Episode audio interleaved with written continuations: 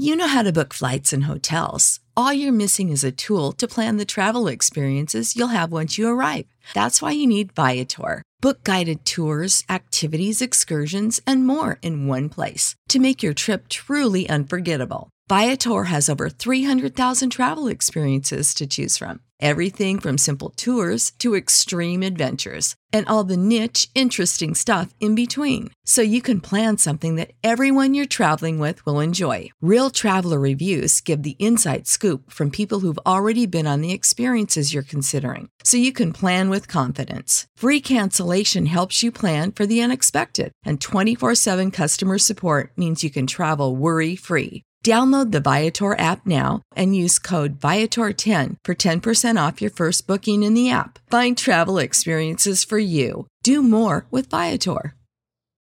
Without the ones like you, who work tirelessly to keep things running, everything would suddenly stop.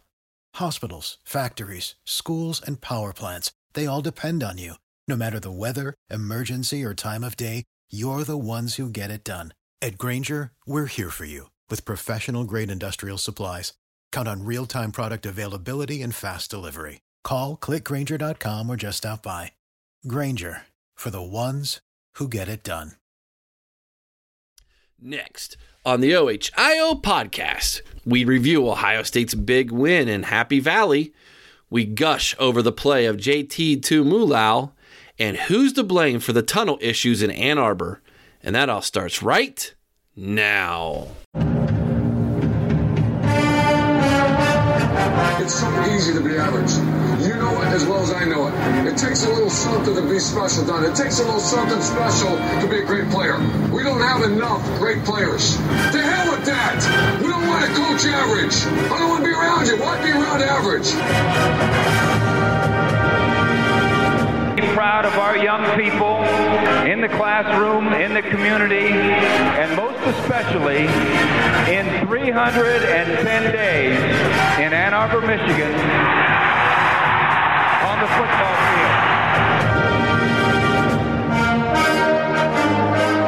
field. Three things. Number one, the team that hits the hardest and the longest, the team that starts the fastest, and the team is too damn smart to make mistakes. If you take it to them, if you don't make mistakes, and you keep taking it to them, hell, there's no question who wins.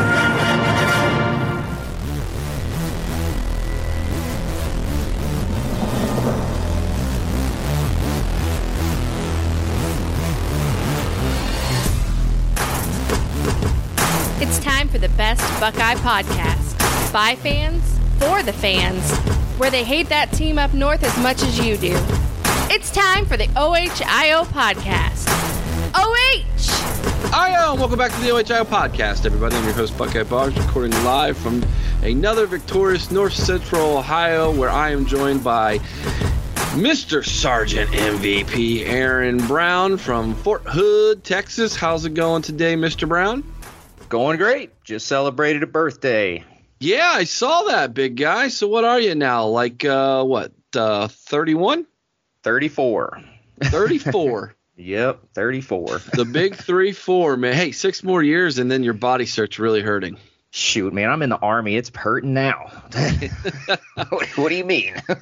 and he's been hurting for the last couple decades because he's much older than us.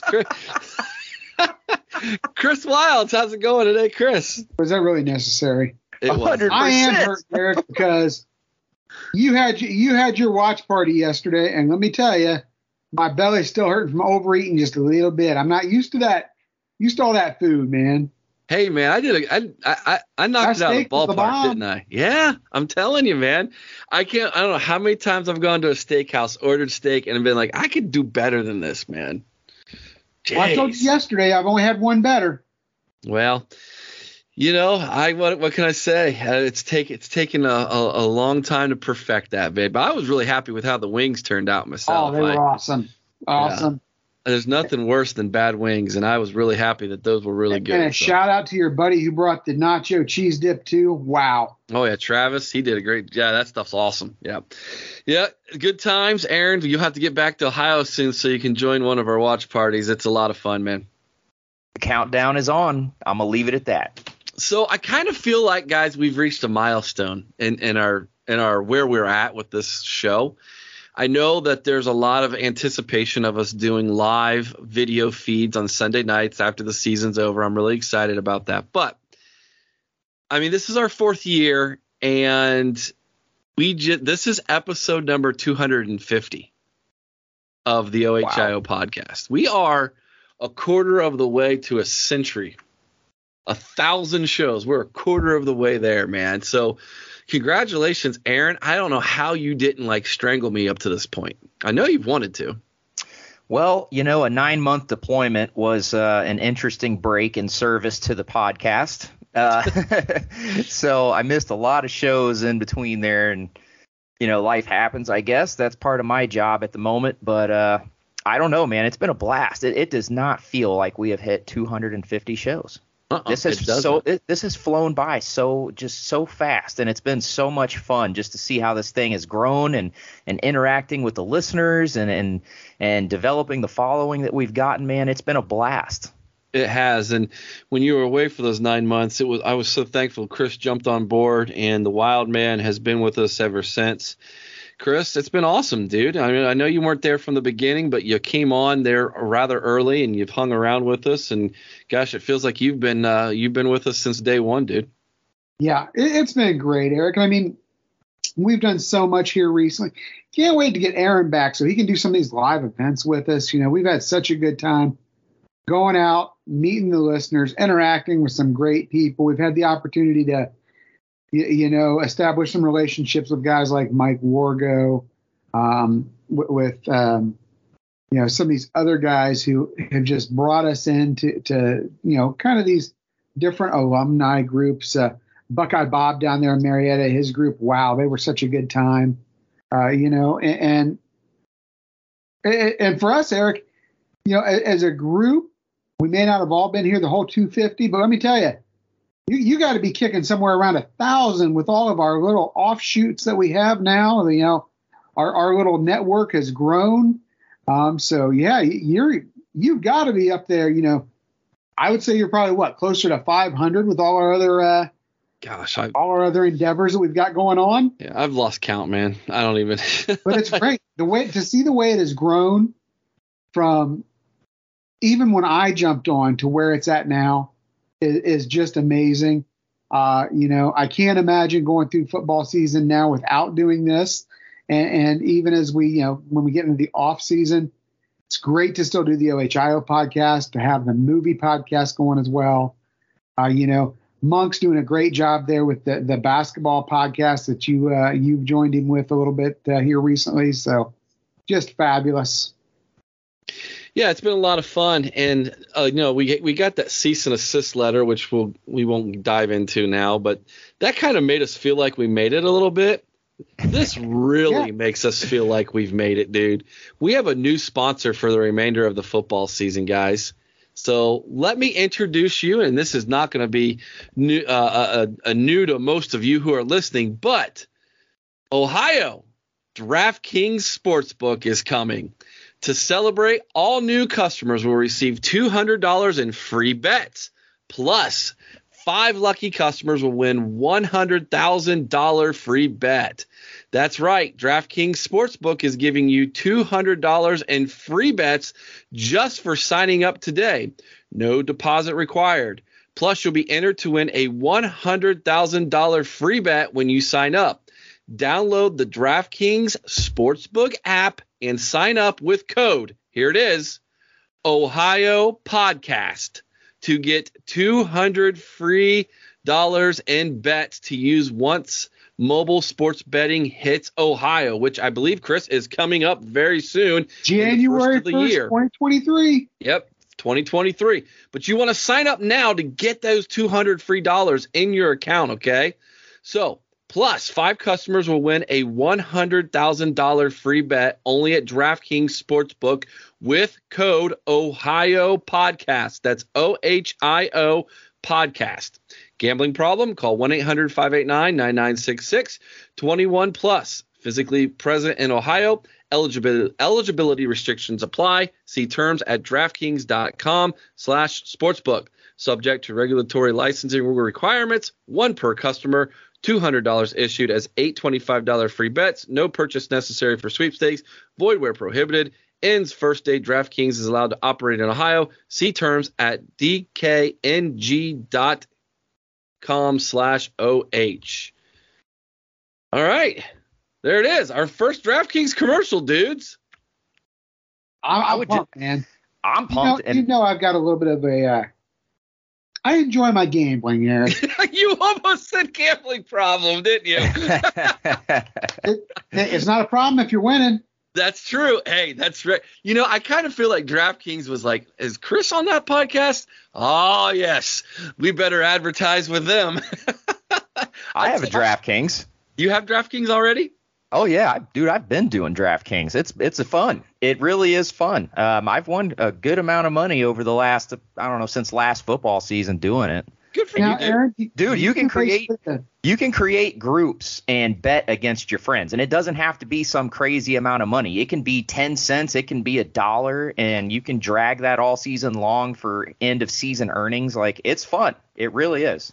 That's cool, dude. You know, it's really fun to uh, bet against your friends, especially when they're Penn State fran- fans. That's a fact. Talking Kevin, to you, Kevin. Hey, what did you guys think of his new profile picture? it looks good on him. Yeah. It does. little a little JT Tuimoloau says I love Ohio State uh, Buckeyes. You know, oh he was get he was getting roused yesterday when he did that, didn't he? But hey, way to be a good sport, Kevin. Man, you know his emotions got played with. He thought he was going to win till that fourth quarter hit. Oh yeah, well he might not have been the only one. Oh, that's a we were we were talking online for a little bit there, and uh, I know we were the three of us were kind of worried there for a minute. yeah. Speaking of that, Aaron, why don't you give us our initial reactions Ohio of Ohio State's uh, big win over Penn State by the score of 44 to 31? So, I, I the defense, okay.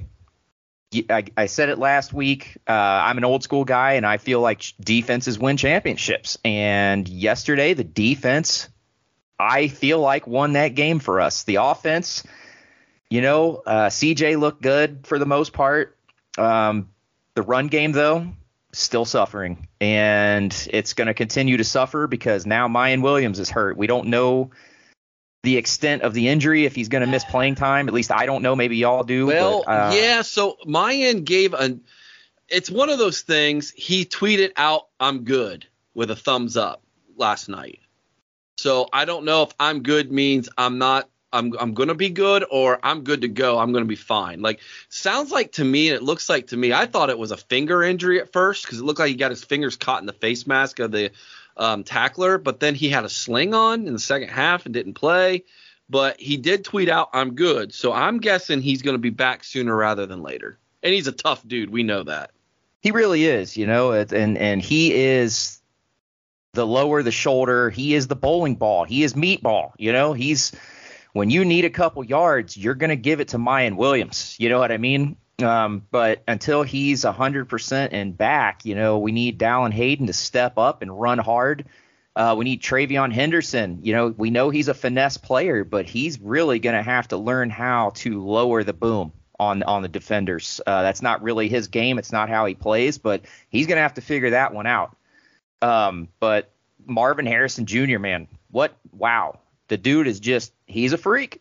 Marvin the Martian. We said it last week, I think it was. You know, so I mean, you know, Tommy Eichenberg, he did well. Zach Harrison, he had another great game. Uh, but I think all that's overshadowed by JTT, man. He absolutely killed it.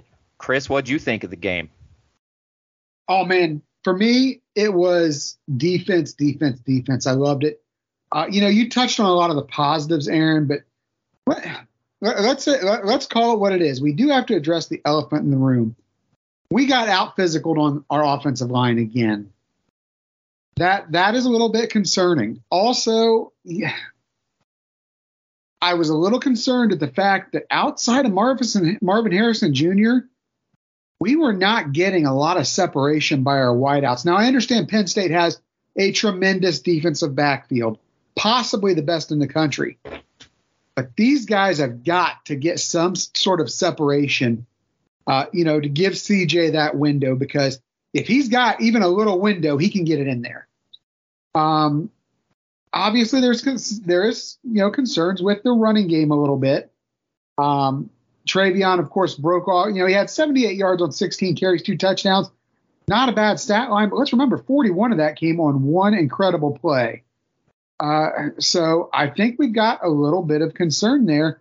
But like you, Aaron, for me, I felt great in knowing that we have a defense that can go out there, take over the game, create turnovers. Now we did we had some missed tackles. That bothered me a little early on. It looked like we had guys just launching themselves, throwing themselves, trying to hit a guy and knock him down instead of wrapping and tackling. But overall, I would say the defense, you know, it, it, they showed out, especially JT Tuimoloau. I mean, for me, possibly the best game I, have ever seen out of a defensive end. And I heard heard him talking on the radio as I was driving home from uh, the Buckeye basement yesterday, and several guys said this is the best game by a defensive end in a century of college football. Hmm. So I got to say, I'm pleased with the win. I think Ryan Day is pleased with the win. Uh, so yeah, I'm good. Eric? Yeah, there are some concerns up front, and and we we addressed some of those concerns in our pregame show on Thursday night, and I and even last weekend in uh, our review of the game against uh, Iowa, I I spoke about how I'm concerned if the offensive line is not going to get a better push, that we could be in trouble at the end of the year, and that this game against Penn State was going to tell me a lot, and it did but it's not as bad maybe as what you might think I might come out with because two things. Number one, I think Ryan Day figured some things out. I think you're going to see Ryan Day kind of not abandon the run, but realize that the run is not the bread and butter of this offense. It's just not. And so if we're gonna if we're gonna go down in a sinking ship, we might as well go down with what we do best, and that's throwing the freaking football. And if that happens to open up running lanes later in the fourth quarter, great. But I think we know I know what we are in the running department. We are TreVeyon Henderson can break one when you're tired late in the game, and if you need short yardage, you give it to Miyan Williams. Other than that, our offense is all about timing and the passing game. It's it is what it is. So I think Ryan Day kind of figured some of that some of that out. I would not be surprised one bit if we go into Evanston, Illinois next weekend and we just blitzkrieg the Wildcats by throwing for like 500 yards. Like I wouldn't be sh- shocked in that one one bit. Um, so that that's that. Number two, we went into one of the most, if not the most, hostile environment in college football, and we handled it. We did. I know it wasn't a whiteout. I know that uh, that uh, Happy Valley at night is even more intimidating, but it's still the one of the largest stadiums in all of college football with one of the most ravenous fan bases in all of college football. You know, I thought it was interesting. Ryan Day's coached in a lot of big stadiums, including stadiums in the SEC, right? Not Ryan Day, sorry, uh, Urban Meyer. And Urban said on the Big Noon kickoff that this was the most intimidating stadium he's ever coached in we went in there and we do what we always do against Penn State. We managed to win by 13 points. it's what we do. It's like it's like Kevin Kevin said, you know, hey, we did what we always do. We blow it in the fourth quarter against you guys. So it's there the yesterday's game was a typical Ohio State Penn State game. It's physical, it's close. They play us better than they play just about anybody else in the Big Ten. We knew it was going to be a good game, a four quarter game, and we won by 13 points, which is the average of what we do in the last 10 years against Penn State when we win. We win by an average of 13 somehow.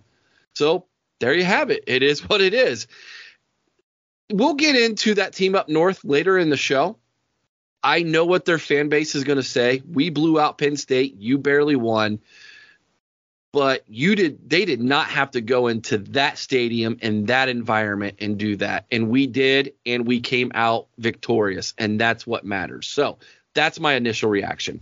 Let's go on to the re, uh, report card, guys. We're going to give the offense and defense letter grades now. Let's start with the uh, defense here because I thought they were absolutely fantastic. You look at the scoreboard and you say 31 points. How are you calling your defense fantastic? Well, that last touchdown was trash. Let's be honest. Yep. But look, I mean, come on, just wait a second. So they gave up 371 passing yards, 111 rushing yards for a total of 482 yards. That's 6.0 yards per play, which seems like a lot. They also gave up 24 first downs, which seems like a lot. And Penn State's third down efficiency was 6 of 16, which is better, way better than the average that uh, our opponents have done. They even possessed the ball for 30 minutes and 26 seconds. But we created four turnovers in this game. And let's be honest, JT was a part of what, three of those at All least? all of all four? He All had what, four. two interceptions. He had the uh, the um, the one interception. tipped the one to Zach Harrison. He he caught one. He The, caught oh, the strip sack. The strip sack. All four of them. Yeah. Yeah. What a gosh. This is this whole show just gonna basically be a love letter to JT Tuimoloau. But Facts. but defensively, you look at those stats and you think, oh man, like it makes sense they scored 31 points when you look at all those yards, but it just didn't seem, guys, like the defense was overwhelmed. I really think Penn State earned every last inch of those yards, guys. Those were not easy given yards. There's a couple plays where I felt like our um, defensive backfield might have been out of position and maybe even out of rhythm a little bit, possibly. But overall, I'm giving this defense a letter grade of A. Aaron? Well, I mean, I agree with most of what you said, but there was some things, and I I can't tell you if it is exactly um, the players or if it was the defensive play calls, meaning coverage calls. Uh, yes, the de- the secondary, meaning the corners and safeties, in in some cases, like on the, I think it was their first long touchdown pass. I forget how many yards it went for. He was way out of way out of it. Um, I don't know what the heck he was doing, but he, he got turned around somehow. Um, but I can't really give them anything above. I, I got to go with a B minus. Um, when you allow 371 through the air and 111 on the ground, uh, 24 first downs. I'm not going to go through everything, uh, but I mean, credit for the the turnovers, you know. And one guy had a heck of a game, but, but the defense overall, you know, they were missing things. Um, one of the touchdowns was uh, right in the linebacker's zone uh, of coverage. Uh, they they got the ball and just ran right past everybody. Um, I I just can't I can't justify anything above a B minus right now. Chris? I'm with I'm with Aaron on this one, Eric. Uh, way too much, like I said, out of position. Way too much missed tackles. You take JT Tumu out and Zach Harrison out of this game. This defense is a D plus at best. Those two guys had that much of an impact on this game. I mean, I know Eichenberg had what like 15 tackles, Yeah, but there was also one touchdown where one this that guy was a just ran right touchdown. out of yeah, he had that fourth down touchdown. I was like, oh, come on, Tommy. uh, you know, it, it was just there were way too many mistakes outside of two tremendous performances. I got to go with Aaron B minus. Okay. All right. Well, we differ a little bit. Nothing wrong with that. Let's flip it over to the other side of the ball where we had 354 passing yards, only 98 rushing yards, two weeks in a row where we're under the century mark in running the football. Total yards, though, was 452. Our yards per play was actually 7.5. So, despite not having as many yards as Penn State, our yards per play was a one and a half yard uh, yard bigger, larger than Penn State was, which means we ran less plays. We also had less first downs than them. We had 21. Our third down efficiency was the worst it's been all season. Uh, we were four of 12. So that is 33%. And time of possession was 29 minutes and 34 seconds, also less than Penn State. Here's the biggest difference we had zero turnovers offensively. So I gave the offense a letter grade of B. Chris, you went last. You get to go uh, first this time. Uh, I went B minus with the offense as well, Eric. Uh, the run game, the lack of physicality on the line still concerns me quite a bit. Um, you know, and, and, again, the lack of the receivers outside of Harrison being able to create separation, uh, you know, concerns me a little bit. Yes, this is, I think, a very good Penn State defense. Uh, they got a great young linebacker. They've got a, a, a great defensive tackle, and as I said, probably the nation's best defensive backfield. But still, we've got to find a way to run the ball. You take away again, you take away the one big run. Our run game was completely anemic. You're talking 57 yards outside of that one run. So I got to go B minus. Aaron. Yeah, I, I, gave them a B as well, Eric. Um, but a lot of that is because of the fact that you know most of the penalties we committed were on offense, and then you know Cade Stover, yeah, he had a touchdown, but the rest of that ball game, that was the worst performance he's put on since he's been a starter. He missed, I don't know how many blocks he missed. And then I'm going to take a little bit of a shot and don't take this as negativity, but the play calling, okay? The play calling. I don't know how many times you have to run a screen to the receiver to realize that it doesn't work. And I don't know how they didn't. And I messaged you guys this, but when the safety and the corners are crashing down so hard the way they were, how did you not recognize to send a wheel route? Like you've already got them hook, line, and sinker. When they see that formation, they're coming and they came every single time and they stopped it every single time. Send somebody down the line and throw it over top. It was there all day. It was there. And I don't know how they didn't see that or why they didn't make that that change, that adjustment. Um, the line was not physical. Um, and again, I'm with you guys. You know, Penn State, solid defense, very solid defense. Respect to them. But we're Ohio State. We're number two in the country we're expected to do some things and you're not going to do those things. And by things i mean win national championships big conference championships. You're not going to do those things unless you are bullying the other team. Miss tackles on you know what i mean? Like we have to create that kind of stuff. Penn state did a good job of making us miss. We didn't do a good job of doing that to them. Uh, you guys mentioned separation between receivers. Again you know i get it.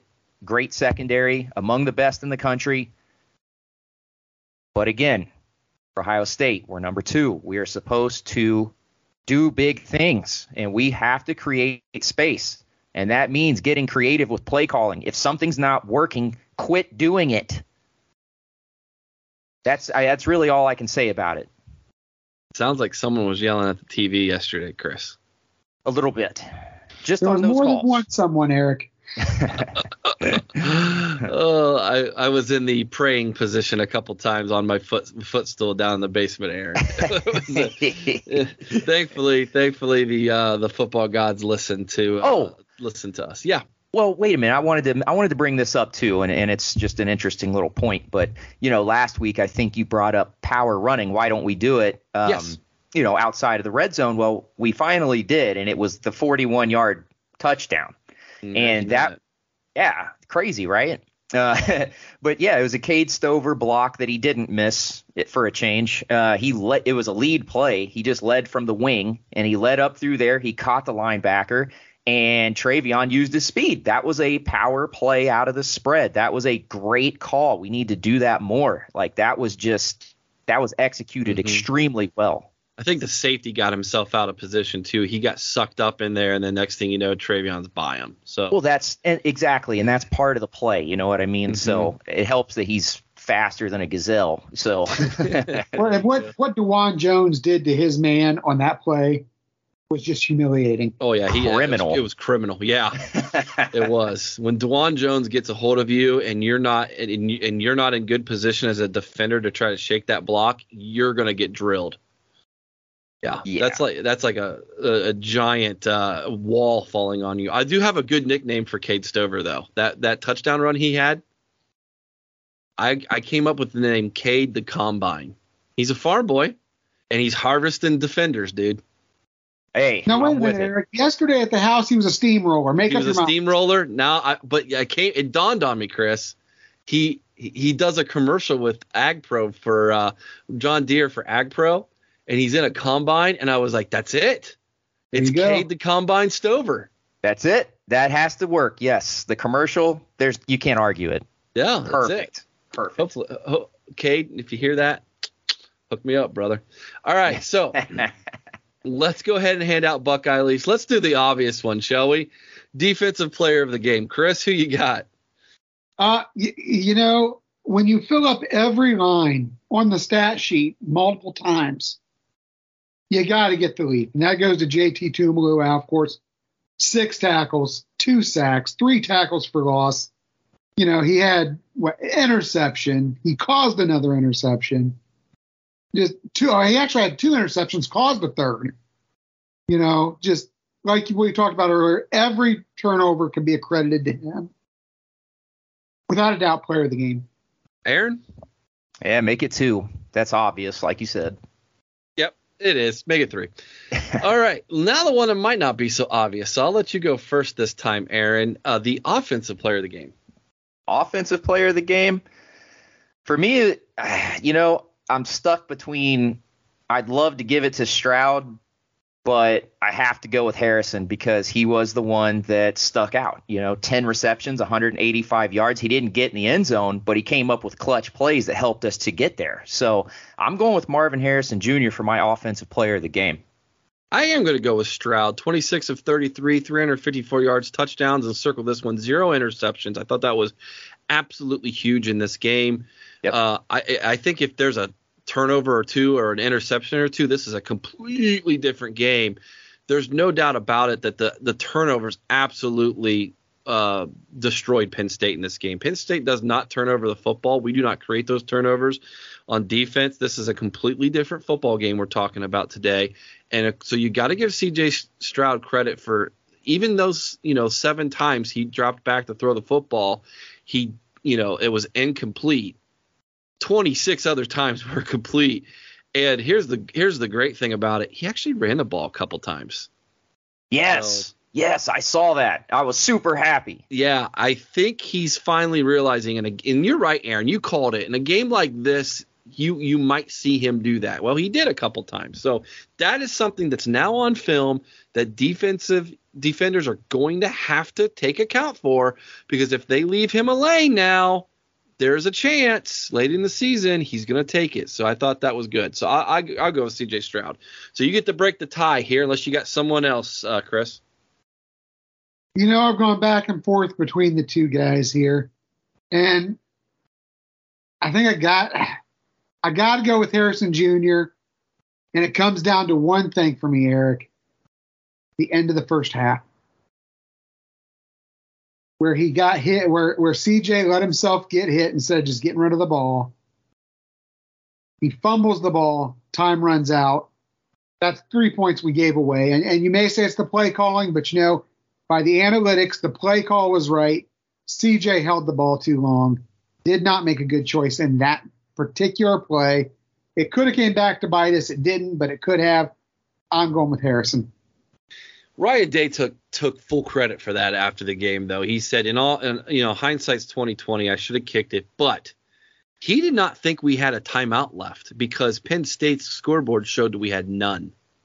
Yeah, we kind of got hosed on that. We got a little bit hosed on that. Well, that's That- okay. They burnt two seconds on the clock before they actually stopped it on the first down. You know, when we got up there to begin with. I know, I know. We sh- it should have been eight seconds. You're right. Anywho, that's beside the point. But uh, you know, so I can't throw all that on Stroud. And dude, that guy came untouched on him on his blind Mm. side. He had no, he had no idea that that that sack was coming. That that hit was coming. Um, okay, let's go over to the de- defensive play or hit of the game. Chris, I'll let you start. How about just anytime JTT stepped on the field? Just, Yeah, he, when he J- created something every time. when he got off the plane. you know, I, initially my thought was that first interception, but you know what? I think that second interception, the pick six, came at just the right time to completely shift all momentum. I got to go with the, the pick six by JTT. Yeah, that's mine. That I, that that was that sealed the deal, dude. That was the dagger. Pick six for me, Aaron. I'm going to go with a different one, but it's still JTT interception. But I just thought that it was just an athletic play, just from somebody his size to dive in front of the, the running back the way he did. I think it was the running back. Uh, and, and, pick it up, you know, just inches away from being on the ground. He intercepted it right in front of him. Like for a guy that big to make a break for the ball like that, that was impressive. So I'm going to go with that one. But but guys, how about that that first interception that he caused? The tip. That was just great. The tip over to Zach Harrison, who tips it up to him. So they were playing volleyball out there to get that one. Yeah, they were. That was an athletic play by Zach too, man. Because yeah. I mean, a 6'6", 270 something pound person, you know, twisting his body to to to get that catch. You know what I mean? That was that was impressive as well. All right, Aaron, uh, you went last. I'll let you go first. The offensive play of the game. So I got to give credit to Coach Day on this call, okay? But it was Cade Stover's touchdown. Now, here's why I got to give Co- Coach Day the credit. All day long, right? We're throwing short passes for the most part, a couple long ones, medium routes here and there. But this one I thought was great considering the situation, all right? He runs off the secondary. Cade Stover keeps it short.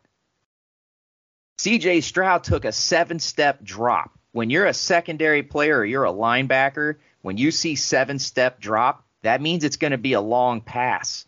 CJ Stroud saw saw Cade Stover sitting there and hit him with it, and Cade Stover did the rest. Combine Stover. I thought that was just, dude. I thought that was just a, a genius play call. I thought that was great. I did love that. I mean, he's just he's just absolutely harvesting Penn State players on the way to the end zone, baby. Just rolling them over, man. Loved it. That's my offensive play of the game as well, Aaron. Good call, Chris. I'm going to go with a different one here, guys. I'm going to go with the one good run we had in the game. And it's not so much the run itself, but just the way everything finally came together. You know, you talked about the way, uh, Aaron, that Cade Stover was able to come out there and really isolate that linebacker, keep him out of the play. You know, I mentioned Dawand Jones. Everything worked on that one play. And, and like you said, Aaron, we need to see that type of power game out of the spread more often. I'm going with the Henderson big run for the touchdown. All right, there you go. There's our Buckeye leaves for game number eight against Penn State. We've got four regular season games left. Ohio State will go on the road uh, and to take on the uh, the worst team in our Big Ten power rankings, the Northwestern Wildcats, in their home field, Evanston, Illinois. We're going to talk all about that this Thursday, but we're going to take a quick commercial break. When we come back, we got a Facebook poll question that needs to be revisited. We got your questions that need to be asked uh, that we're going to try to answer, and of course, we're going to take a trip around the Woeful Big Ten. So hang tight. The OHIO podcast is brought to you by Mastermind. Mastermind specializes in 360 degree high definition mobile video mapping, GIS integration, and traffic safety studies. Mastermind cares about traffic safety and keeping you safe on the roadway. Visit Mastermind at onlinemastermind.com. And we are back. And guys, we talked about this last week uh, our poll question last week, and we decided to revisit it this week, given what we saw at Penn State. So after yesterday's game, do you still feel the same about this poll question? Which unit would you rather have out on the field in a game winning situation, the offense or the defense? Now, before I give you the poll results, guys, I want to find out how you voted and why. Eric, let's start with you. I still voted for the defense. Yesterday did not change my mind one bit uh, uh, about this question. I still like having the defense on the field in a game winning situations because twofold. Number one, it means we have the lead. Number two, I just think our defense, given what Jim Knowles has has brought to them, a swagger, is is changed the entire outlook on this team. And you saw it yesterday in in tight gate in tight situations. We we were confident our defense was going to do it. Now, this is not a perfect defense. This is not even the best defense we've ever seen at Ohio State. There are definitely some holes and weaknesses in the defensive backfield, like Aaron pointed out in some of those big long plays that Penn State made. You know, a lot of that is on our cornerbacks and our safeties being out of position. But what this team is doing under Jim Knowles is they are creating tremendous pressure and I and creating turnovers. And I'm here for it, man. I love it. Okay, Aaron, what's your answer? I went with the defense as well, man. Uh, I, I I told y'all I'm old school. I, I got to go with defense wins championships. You know, I'm a, a, a, professionally I'm a Steelers fan. That's how they've won most of their championships. They are not known as an offensive juggernaut by any stretch of the imagination. Ohio State does have a great offense, but right now the defense is really, really consistent. Did we allow a lot of yards against Penn State? Yes. But what we did do was create turnovers and timely stops. So that's that's what we had to do. That sometimes games just end up like that. You know, Penn State is not a slouch. Uh, you're not going to shut out every team. You're not going to keep every team to less than 100 yards passing and th- uh, running like we did against Iowa. That's just not realistic, you know. Um, and Eric said it. You know, we're we're not. This is not the greatest defense that we have ever seen at Ohio State, but they're really good for this season. You know that, and that's what matters is season by season. What does the defense look like? What does the offense look like? You know, and and that's that's why this is a team sport. You know, when the when the offense is not performing at their height, the defense can step up and make some plays, and we have a defense that's capable of doing that. Yeah, and I'll tell you what, Aaron, I agree with you. If anything, this game for me more solidified that that position that I would rather have the defense on the field. Uh, you know, I think that, and I've heard this this term bat, you know, batted around a little bit recently, and you kind of touched on it. I think our defense is now complementary to our offense. The fact that when one is down, the other is able to step up and take control of a game. Uh, and that defense, really, that's exactly what happened yesterday. I'm with you. The defense won this game yesterday. The defense, and, and specifically our defensive end, Zach Harrison and JT Tuimoloau, went out there and they took control of this game. Now, the stat line for Zach Harrison may not be as impressive, obviously. But you know what? The last three weeks, I think he has really been playing tremendous football. Uh, and we are starting to see what we expected when we had this kid sign as a as a five star recruit. We are getting that type of performance now. The numbers may not be quite reflecting it, but I'll tell you, he is out there playing some great ball. Chris, can so I add? We did have. I, Chris, can I, can I add something to that real fast? Yes. So I noticed this, and maybe Aaron, you can kind of maybe educate me on what's going on there. So the defensive end, when when we're looking at this from a run stopping perspective on defense. That defensive end is supposed to set the edge, meaning they're not they're they're basically there to kick that running back back to the inside where all the defensive help is with your defensive tackles and linebackers. Yes or no? Correct? Yeah. Okay. Did you guys notice this year so far?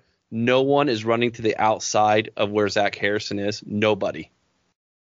I'll be honest, I haven't really noticed it, but I have noticed that like they're not running to the outside in general. But I, I didn't. I guess I didn't realize that it's strictly not to his side. Well, they they well, you're right. They they're not, they're having trouble on both sides, which is which is you know a, a good of uh, indication that you know JT Tuimoloau and Zach Harrison and and Jack Sawyer when he's in are doing a great job of setting the edge. But I just I feel like I've noticed in my re-watches of the games that Zach Harrison is just dominating on run stopping. Remember a couple weeks ago on that end around, and it was like, oh shoot, and then all of a sudden he destroyed the tackle, and then those long arms are hmm. like go go gadget arms. He just like reaches out, gets the ball carrier, and brings him down for like a two yard loss. Like that's something nobody can do against this defense because he's setting the edge so well. So that's not something that you're necessarily going to see in the stat line, like you say, Chris. But it's so vital, I think, for to especially in this type of defense that we're running. Another reason why I believe Tommy Eichenberg is just eating up the defensive stats because they're just pushing everything to the middle where he's able to just gobble it up. Yes, and Yeah. that's I wanted to touch on that real quick, if I may. That's the beauty of a four-two-five, okay? Because it's it's almost like a mirage. You're like setting the offense up to attack the middle because there is one less linebacker, and that is why you have to have strong defensive end play to make this thing work. And right now we're experiencing that. So it kind of makes the offense think like, okay, we can't get around the outside, so let's play the numbers game. They only have two linebackers. Let's try to run up through the center. Well, if you have good safety play, uh, and if you notice, they called Lathan Ransom's name a few times yesterday.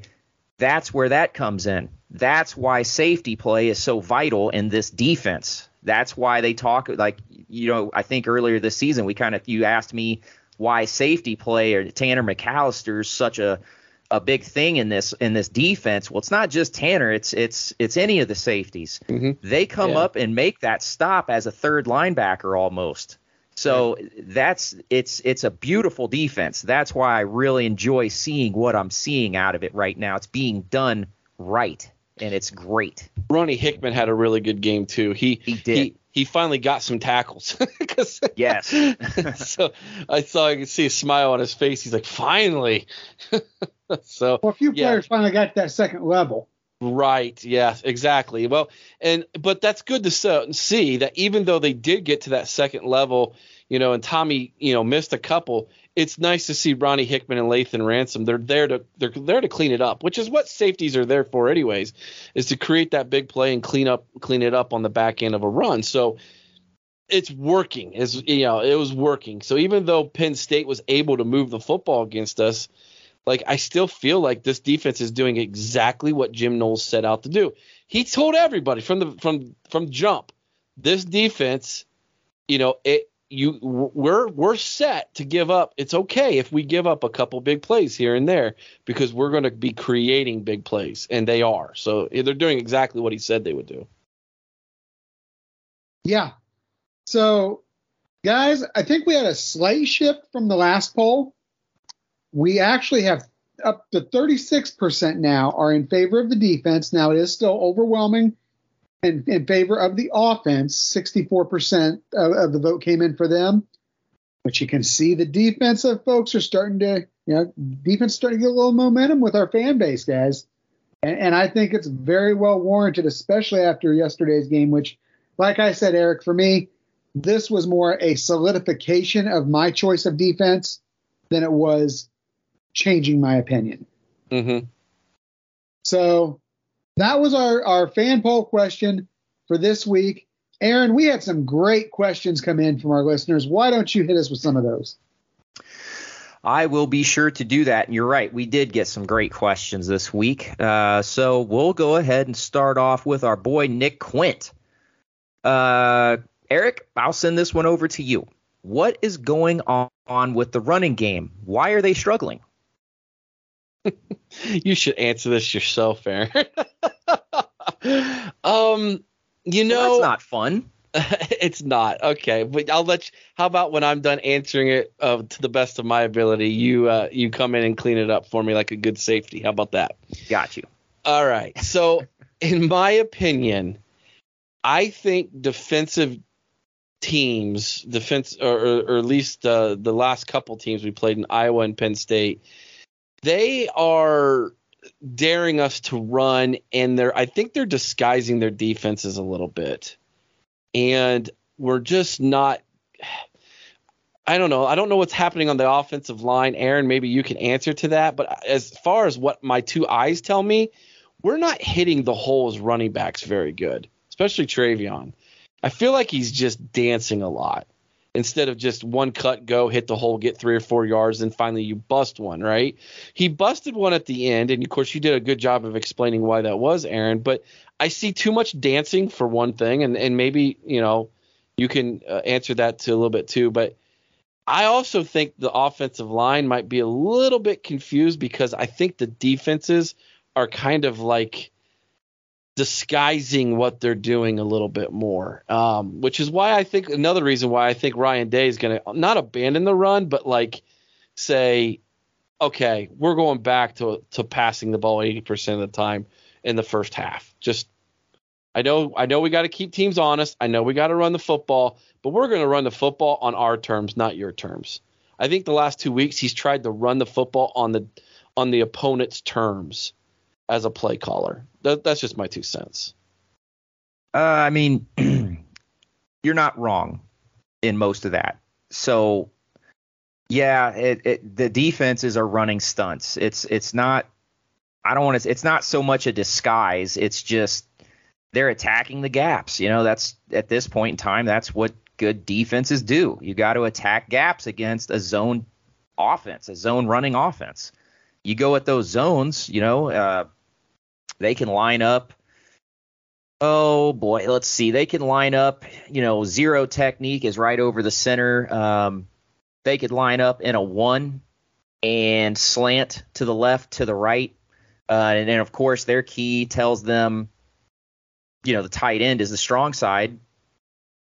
So you could slant to that side, attack that gap, slant against it, um, you know, and that's a case of film study. Uh, it depends on where the wide receivers are lined up, what what formation they're in. There is so much to this, okay, and it, it's not really a disguise. It's how do you want to attack these gaps, and it also depends on how good the defensive line is. You know, Iowa has a good D line. Penn State has a good D line and better linebacker play. Um, so that's going to create some havoc, you know, especially when they start stunting. It's not even just the slants, but when you throw in a slant and then a stunt on top of it, you know, it, it, that does throw the offensive line off, and that that's where the confusion part you talked about comes into play, Eric. Because what that does, it's designed to make the tackle and the guard go after the same guy, so that whichever one, uh, the defensive tackle or the end, can come through and that we saw a lot of. And that, and then if you throw a linebacker blitz in there, now your offensive line is outnumbered. You've got, we'll just call it, you know, six on five on a blitz. Well, one guy's going to be free, and unfortunately, they were shooting those gaps really well, just like Iowa did, and and we paid for it. And on top of it, running the football is a physical endeavor. Okay, that is just the way that this game is played. And that's why we've come to to love Miyan Williams because he lowers the boom on these guys and he will keep going. That's why we love Cade Stover because if he catches the ball, he's going to run with it and run these dudes over. It is a physical thing. Football is physical. And right now, our offensive line is not out physicaling, physicaling. I know that's not a word, but we're going to use it as one right now. They are not being more physical than the D line. Okay and they also have to play smarter. They have to watch. Sometimes you have to be reactive, not necessarily proactive, because if you see that they're stunting, you can't just go after the first thing that moves. You got to pay attention, but you also have to be alert.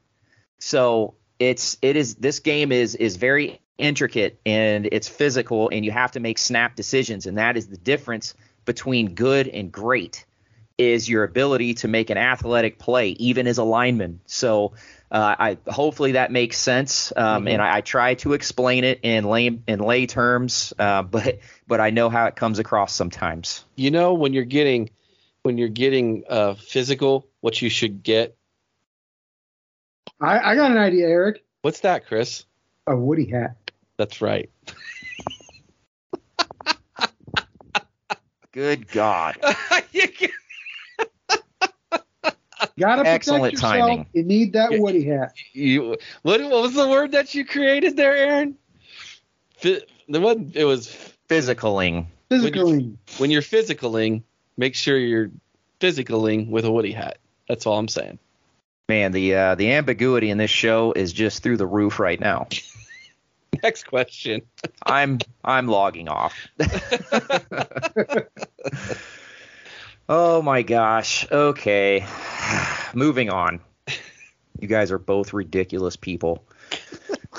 All right. Brian Lee Oberst asks, let's or says, let's talk about the elephants in the room. What is wrong with our running game and offensive line? We just touched on that. Again, struggling to block. How about the game by our defense, especially JTT? Is that the best defense play by an individual in Buckeye history? Chris, I'll let you talk about whichever part of that you want to. Well, I'll tell you, I don't know if it is the best defensive game by any player in history. I mean, you look at Spielman's game against uh, that team up north where he racked up.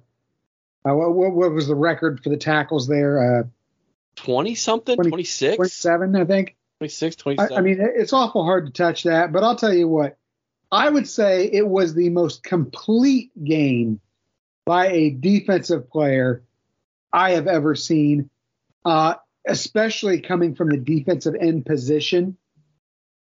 I mean, if you look at that, um, just it was insane. This guy filled every single box on that stat line. Two sacks, two interceptions, a fumble recovery, a forced fumble, three tackles for loss. I mean, I believe, if I'm not mistaken, he is the first player this century, or maybe the second player this century, to have the uh, was it two interceptions, two sacks, and a fumble recovery all in the same game. So for me, it was the most complete player I have ever, uh, most complete game I have ever seen by a defensive player, and I would say the best game. And, and I know, God love Chase Young and the Bosa boys; those guys have had tremendous games from the defensive end position. But I think overall, I've never seen anything like this. I would say he put himself in that same the same conversation as Joey Bosa and Sam Hubbard have, where they like you know Joey Bosa ended the overtime game by pushing the defender into the quarterback, yes. getting a sack without ever even touching the quarterback to win the game. Sam Hubbard tackled both uh, McSorley and Saquon Barkley at the same time to basically seal the deal against Penn State at home in the come from behind game in 2017, and uh, and then you had this one, you know, uh, so, uh, which was probably uh, uh, the single greatest performance by a defensive end that um, in, in Ohio State history. So maybe in college football history. Possibly. I mean, it was incredible. So, yeah, he's he put himself in in the nightmares of Penn State fans like Kevin Egan. He'll be seeing JT Tuimoloau for years to come, just like he saw Joey Bosa and Sam Hubbard, which is why his profile picture is what it is today. I was going to say he's going to see it for how long was the bet for? A week? One week. Yeah, I told he'll be him seeing pro- JTT for at least seven more days. I, I told him he's probably going to have a great day sell, selling or a great week selling in real estate because of this. That's a fact. That's hey, we're here to help you, Kevin. That's we're here for you. Help us help you. help us help you. That is right. All right, Eric, I'm going to give you this one. Uh, you kind of touched on it, so I didn't know if you wanted to go a little bit deeper into it. But Thomas Bauer asked, why isn't our game plan to establish the pass first? The mid so, deep pass is there, and when teams have to focus on shutting that down, the run will come. Yeah, I'm with them. I'm absolutely with them. I think that's exactly what we're going to do. But I think Ryan Day Ryan Day obviously lost a lot of sleep over the offseason rewatching us get out physicaled without Woody hats on against that team up north. Okay? Like yep. let's just call it what it is, dude. They were tougher, stronger, meaner, badder up front than what we were last year. And I think he has has tried to, in his very best way that he knows how, try to establish a mindset on the offensive line that says we have to be more physical than the defense when it comes to running the football. But I've come to the conclusion, Aaron, that given the offense that we're running, that at this point, the running game should be there to complement what we're best at, which is CJ Stroud making eye contact with Marvin Harrison Jr. and say, "Hey, do a slant or on, go on a go route." By the way, did you know several of those catches he has were not the plays that were called, but CJ would look over at Marvin and they would like have nonverbal cues that said, "Hey, do this." That's I mean, that happens throughout games sometimes. Yeah, but that's like that's like that's like speaking love languages to one another. Like he's like, "Hey, my love language is 10 yard slant, go." like, okay. Yeah, yeah. You know, here comes the love letter with hearts and kisses. Catch it. First down, baby. Like that third down catch he had was not what was called. but he gets up to the line of scrimmage, he sees what they're in and literally they're you know, they've got those nonverbal calls to each other and I, at this point, Aaron, I, I'm like, you are who we are. Okay, we're eight games into this thing.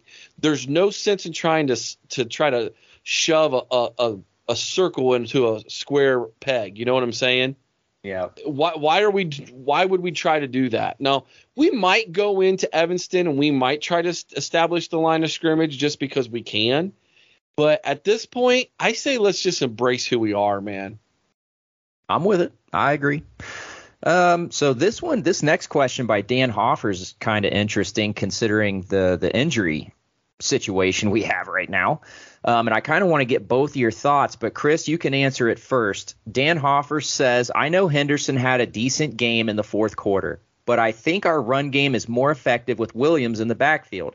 Who do you think can replace Williams with his physical running style when Henderson's style of running is not effective? Uh, you know, I, I think that we, we've got a freshman there with, with Hayden who is, I think, pretty solid. I think he brings a little bit more physicality than what Henderson has, obviously.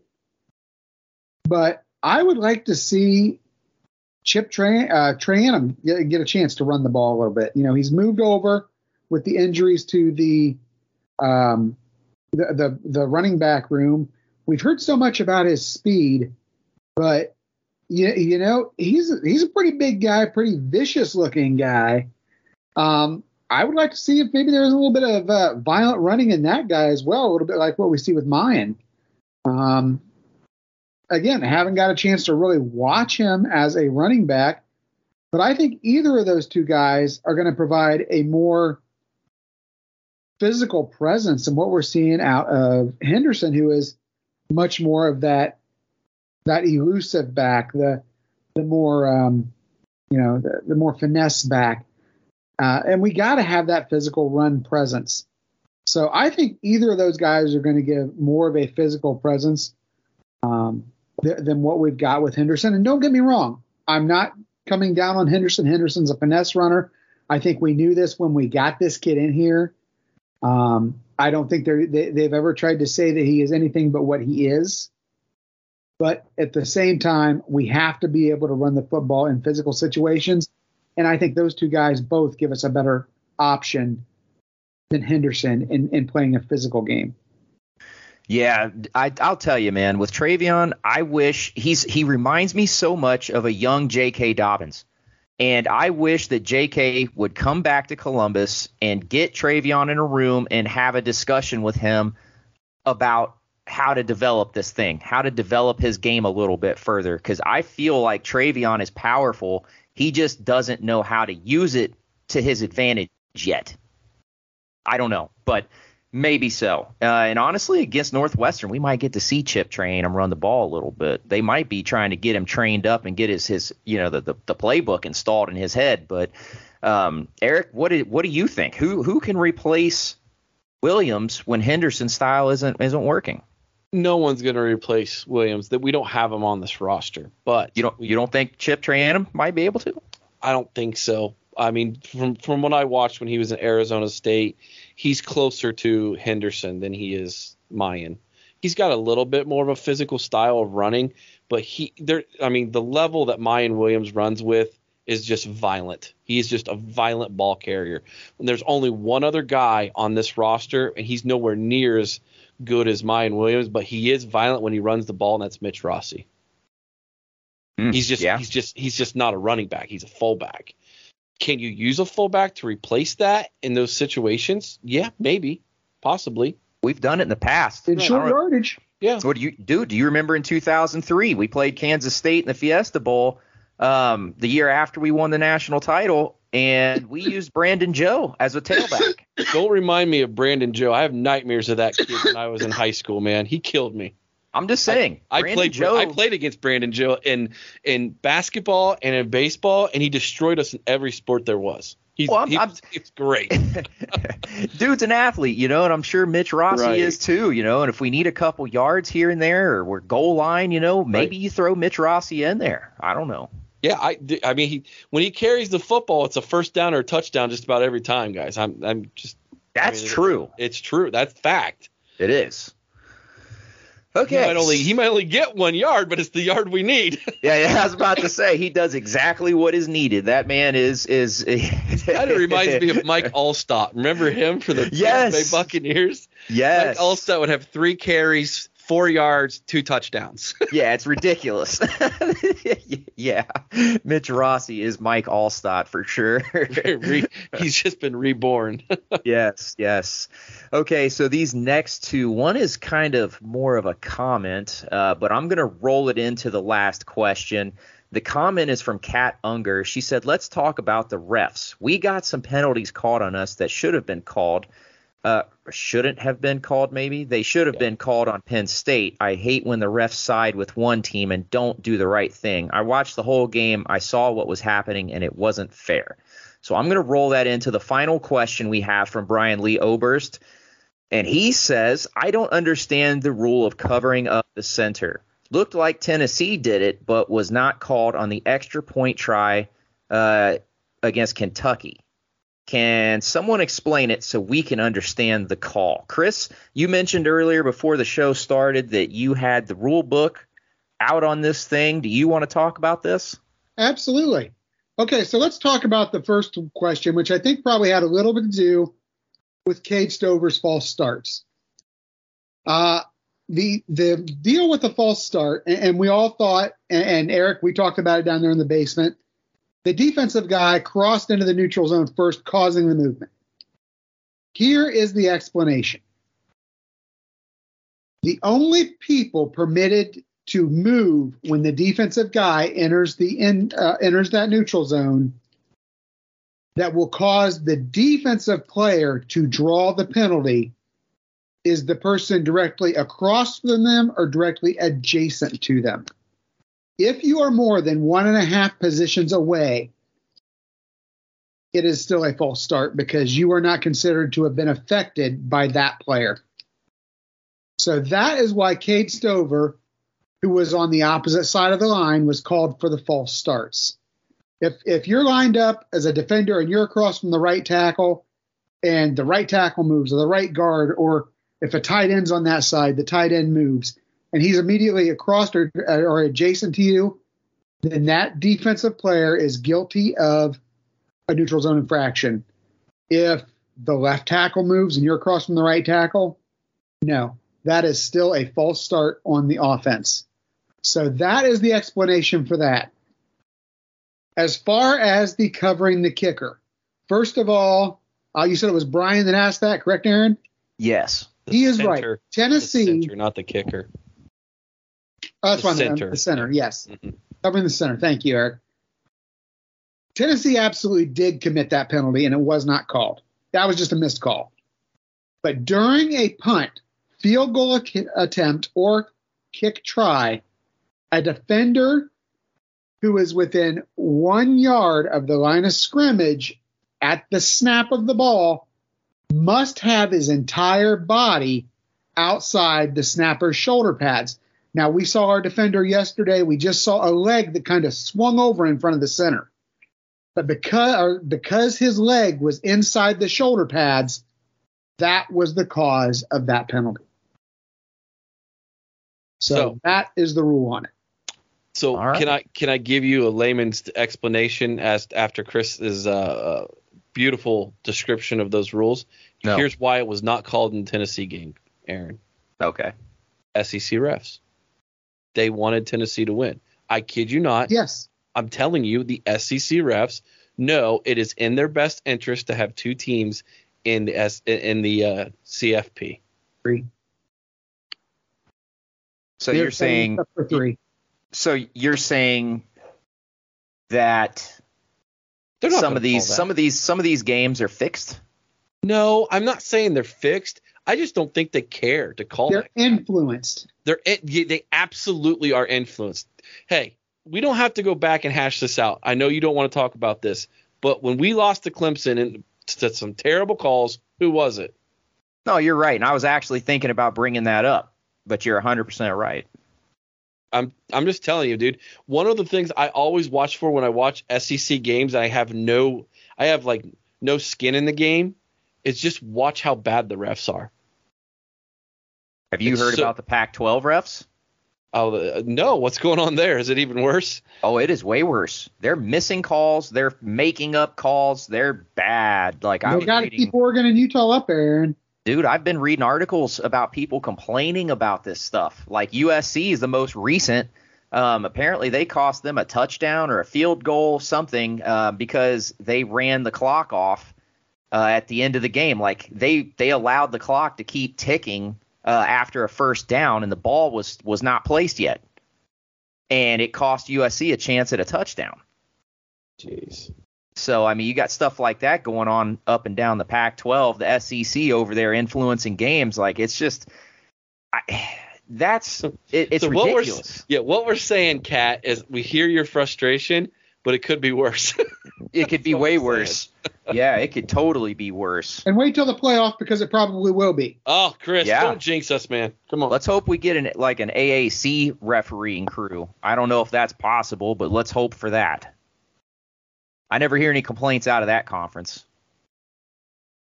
But anyway, Eric, why don't you take us around a trip or take us around take us for a trip around the Big 10. Edit that Do- out, please. Do I have to? The most depressing part of your week, Eric. oh my gosh. I got the All right. antidepressants on standby. Well, we are we're going to end it with a very good discussion of what happened last night up in Ann Arbor. But let's start. yeah, let's do that. Let's start over in Minneap- Minneapolis, where there was a football game played, but one team didn't show up. That being Rutgers. They scored zero points. They didn't even get on the scoreboard. Minnesota bounces back after their bad loss in Happy Valley. They score 31. Tanner Morgan returned, but it was Mo Ibrahim. It was his show yesterday. 36 carries, 159 yards, and three, yes, count them, three touchdowns for the Golden Gophers who get back on track. Illinois, after falling behind in Nebraska, shuts them out in the second half. They win 26 to 9. Chase Brown continues his marvelous season. He also was in the 30s in carries. He had 32 for 149 yards, two scores, one of which was in the receiving department. Isaiah Williams added nine receptions for the Fighting Illini for 93 yards and a touchdown. And their big win over Nebraska as they continue to set the pace in the Big Ten West. Ohio State's next opponent, well, that's Northwestern. They were on the road in Iowa City. And yes, Iowa jumps back and wins 33 to 13. They do have an offense it, against Northwestern. If Iowa scored 33 points against Northwestern, what can we do in four quarters? Yikes. Spencer Petras, you remember him? Remember we declared him as the worst quarterback in the Big Ten? 21 of 30 for 220 yards and a touchdown in that game. Let hmm. that sink in what's going to happen next week in Evanston. Yikes. All right, here we go. Let's talk about it, guys. Up in Ann Arbor last night, Sparty 7, the Loserines 29. In that game, Sparty actually jumped out to a 7 to 3 lead at the end of the first quarter, but from that moment on, you want to talk about physical, it was Michigan who was more physical. They outscored the Spartans 26 to 0 to end that game and win 29 to 7. Of course, Blake Corum 33 carries, 177 yards and a touchdown. I don't want to admit this. Blake Corum's a good running back, man. He's tough. I'm just I don't I don't like it. I don't like I, I immediately don't like him because of who he plays for, okay? but if you took like the stupid winged helmet away and those dumb colors and you put him on in, in, another uniform, I'm telling you, you would be like this this cat is he's someone you would want. Okay, um, yeah, just get just get ready, Ohio State fans, because that is what their offense is going to be: is Blake Corum running the ball to the left, to the right, and up the middle. Man, that's who they are. So that was basically the player of the game. Payton Thorne was 17 of 30 for 215 yards and a touchdown, but just could not get anything going offensively uh, for Sparty. But the story of this game was what happened after the game was over. For a third out of the, out of the last five home games Michigan has had, three of them have ended in controversy or had controversy with instances that are happening in that stupid tunnel that they have going back to the locker room. And here's the deal apparently there are some players for Michigan and State who, and I don't know if you guys have seen this video, but it's pretty bad. They are ganging up on one of the TTUN's wide receivers, who who they basically shove over into a wall and start kicking him and punching him. It's bad, guys. Like it's, yeah, it is. It's rough. Now I don't know why he's the only player eh, eh, who's in this video. Like, where's his teammates? Why is he not with his team? What was said or done to inst- you know to instigate this? I don't know any of that. Okay, so I and I don't want to speculate on what was done. We don't know the whole story, but apparently the authorities are involved, and there could be some pretty heavy um, penalties handed down not only from the Big Ten but also the authorities because this was a this was a sick incident.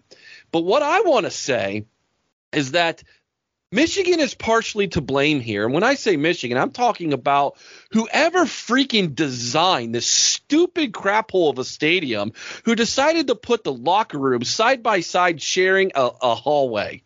Whoever thought that was a good idea, you are an absolute in, nincompoop and deserve to not even have an uh, uh, uh, engineering degree. That is just okay, I don't want to use the word, so I'm not going to, but it's dumb, okay? It's just absolutely stupid. And Michigan's to blame for some of this. At what point do you say to yourselves, okay, this obviously is not a good idea. Maybe we should try to redesign something here, okay? Or create a rule that says, all right, we're going to let them get completely in the locker room before we go into the locker room. I know they tried to keep it from happening at halftime, but obviously it wasn't good enough after the game because someone now got seriously injured and these other players who let the, you know, their tempers get the best of them are probably not going to be able to play for the rest of the year. That's my two cents. One of so, you would like to join in on this? Yeah. So there's actually a apparently there's a video floating around out there um, I don't know what player that is because that particular player, it could have been Andrel Anthony, the wide receiver, or a DB. I can't remember his name. Um, but either way, there's a video floating around out there um, in rumor that that individual went skipping down, yes, skipping down that tunnel and started and was taunting those guys and they jumped him so it's you know and the other thing too is and this is a little bit street justice not really police justice but why are you doing that? Because like, did, because did that's, think? that's michigan though dude. That's who they are. Okay then he had a whooping coming and he got it. You you go asking for trouble and you will find it with some people and he found it and now they're crying wolf and that's that's ridiculous. Let's call the police after we start some crap. Like what? That is the biggest just ugh, I, I, that gets under my skin. Other than the design, you know, and and James Franklin brought up a great point. He said this this is an easy solution. They don't even have to do any construction. The security teams or coaching staff or both can just provide time for one team to exit the locker room and return to the locker room and at the beginning, the halftime, and the end of the game. And this whole thing is not an issue. And Jim Harbaugh refuses to do it. And this is not new. This is not exclusive to this season. There has been numerous issues in the past, um, dating back to when Jim Harbaugh. I think I read a, a, a, a post by Jeff Snook actually talking about Jim Harbaugh when he was quarterback at, at that team up north talking trash to Florida State's uh, strength and conditioning coach. And it, it was kind of funny because Jeff Snook said that strength and conditioning coach, it took a lot of restraint to keep his mouth closed and not take physical action because apparently the referees that day really screwed Florida State out of that game. Uh, and this was in the 80s, obviously, when Harbaugh was quarterback. Um, and he was scrawny, I guess. And he said that that strength and conditioning coach could have ground him up into dust if he wanted to, and he didn't. So this is this is a long term, at least 40 years minimum worth of issues in that tunnel, and they have not addressed it one time. And that leads me to believe Michigan don't they don't want to. They don't want to address those issues. It's their arrogance, Aaron. So that it's is Michigan's fault. It's absolutely their arrogance. Was, it, which is what I, I've pointed out for years about them. One of the reasons why I can't stand them, they're so arrogant. All that they're pompous. They're pompous and arrogant. Um, I would love for for Michigan State to retaliate themselves.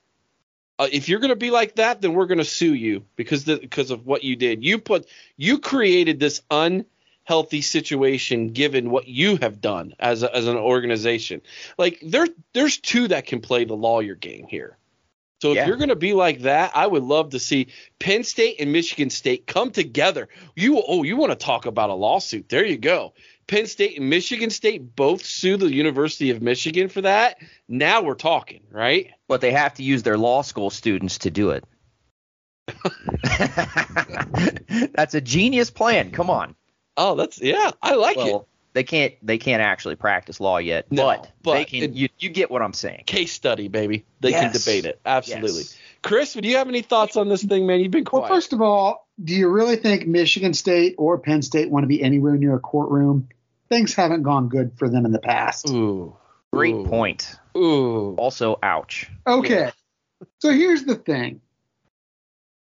Michigan, you're right, Eric. Michigan is absolutely partially to blame for this the security team, the the the stadium facilitators, the coaches, they absolutely have to take some accountability in this manner or matter.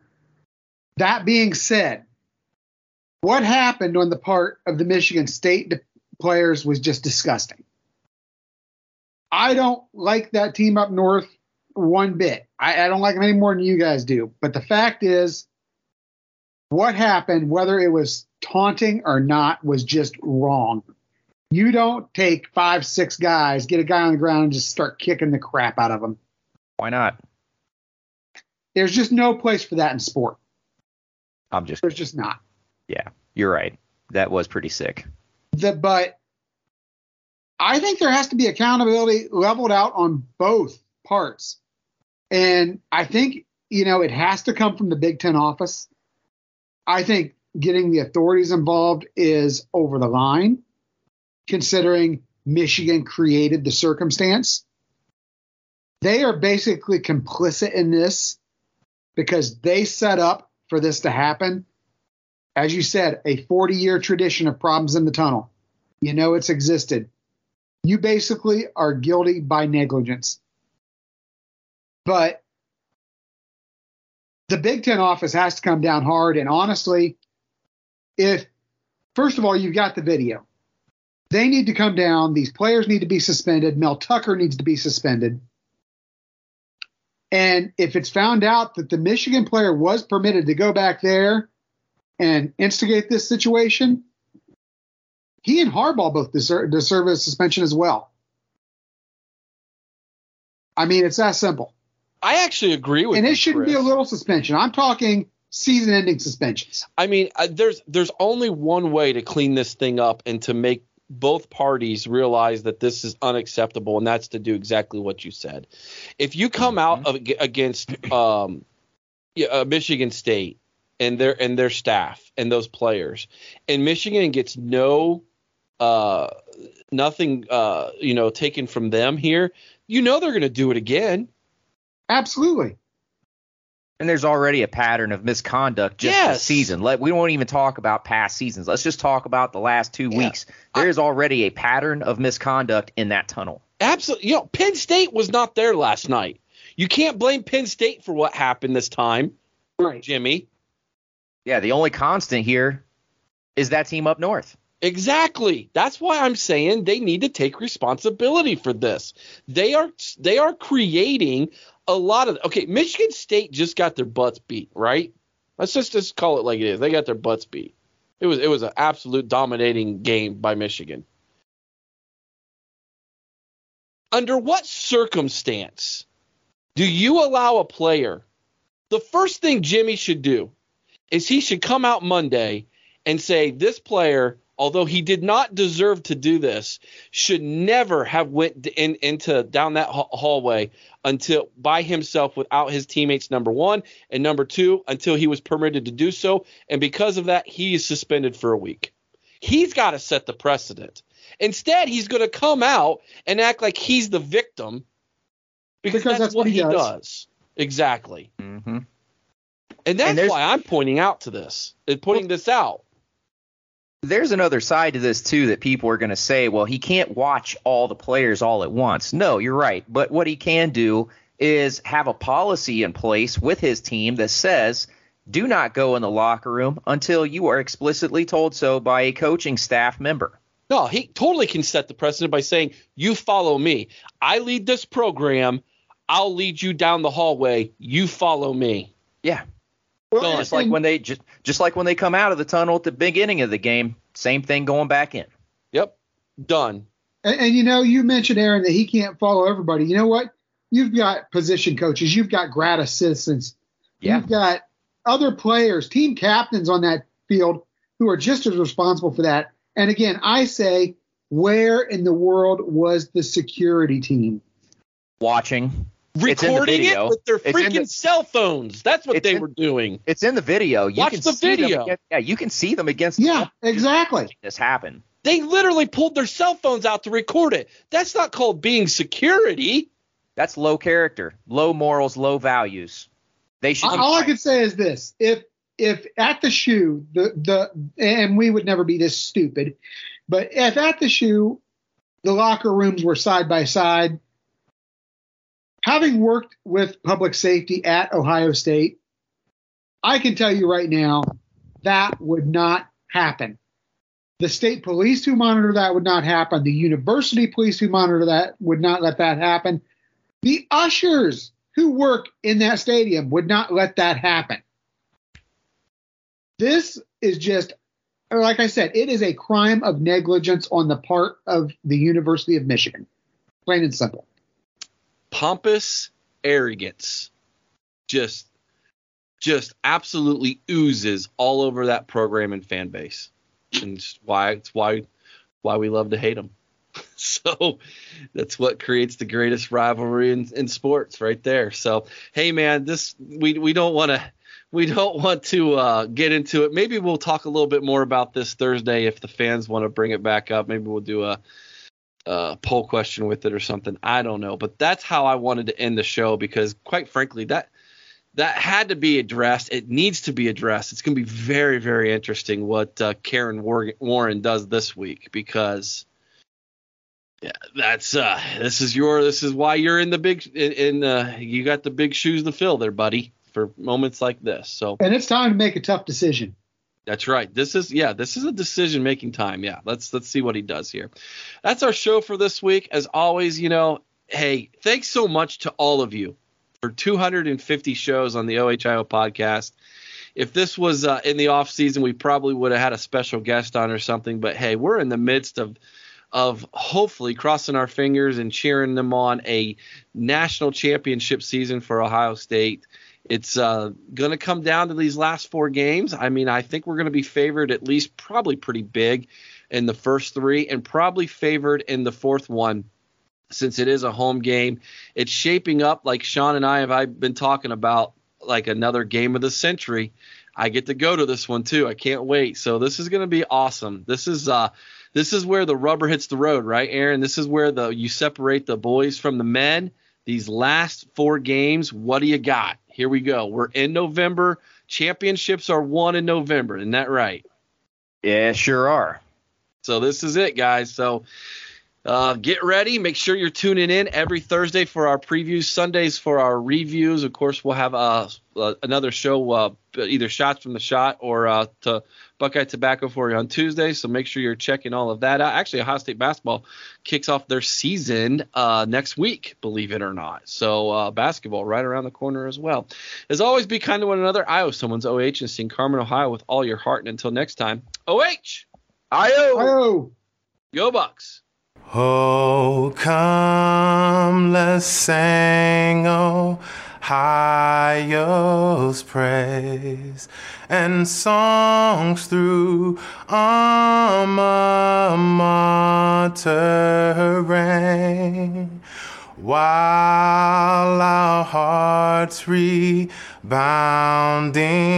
thrill and joy which death alone can still.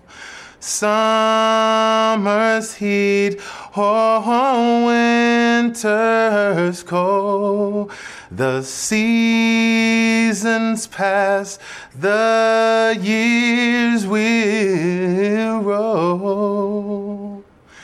Time and change will surely show how firm thy friendship. Ohio.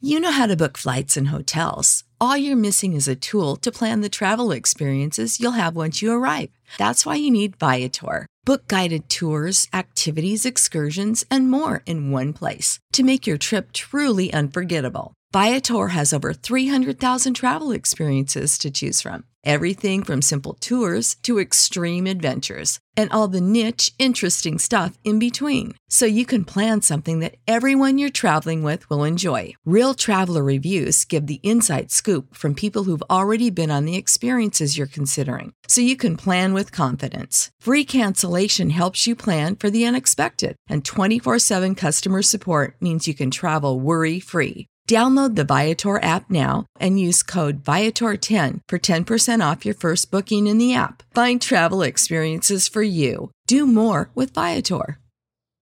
Without the ones like you, who work tirelessly to keep things running, everything would suddenly stop. Hospitals, factories, schools, and power plants, they all depend on you. No matter the weather, emergency, or time of day, you're the ones who get it done. At Grainger, we're here for you with professional grade industrial supplies. Count on real time product availability and fast delivery. Call clickgrainger.com or just stop by. Grainger for the ones who get it done.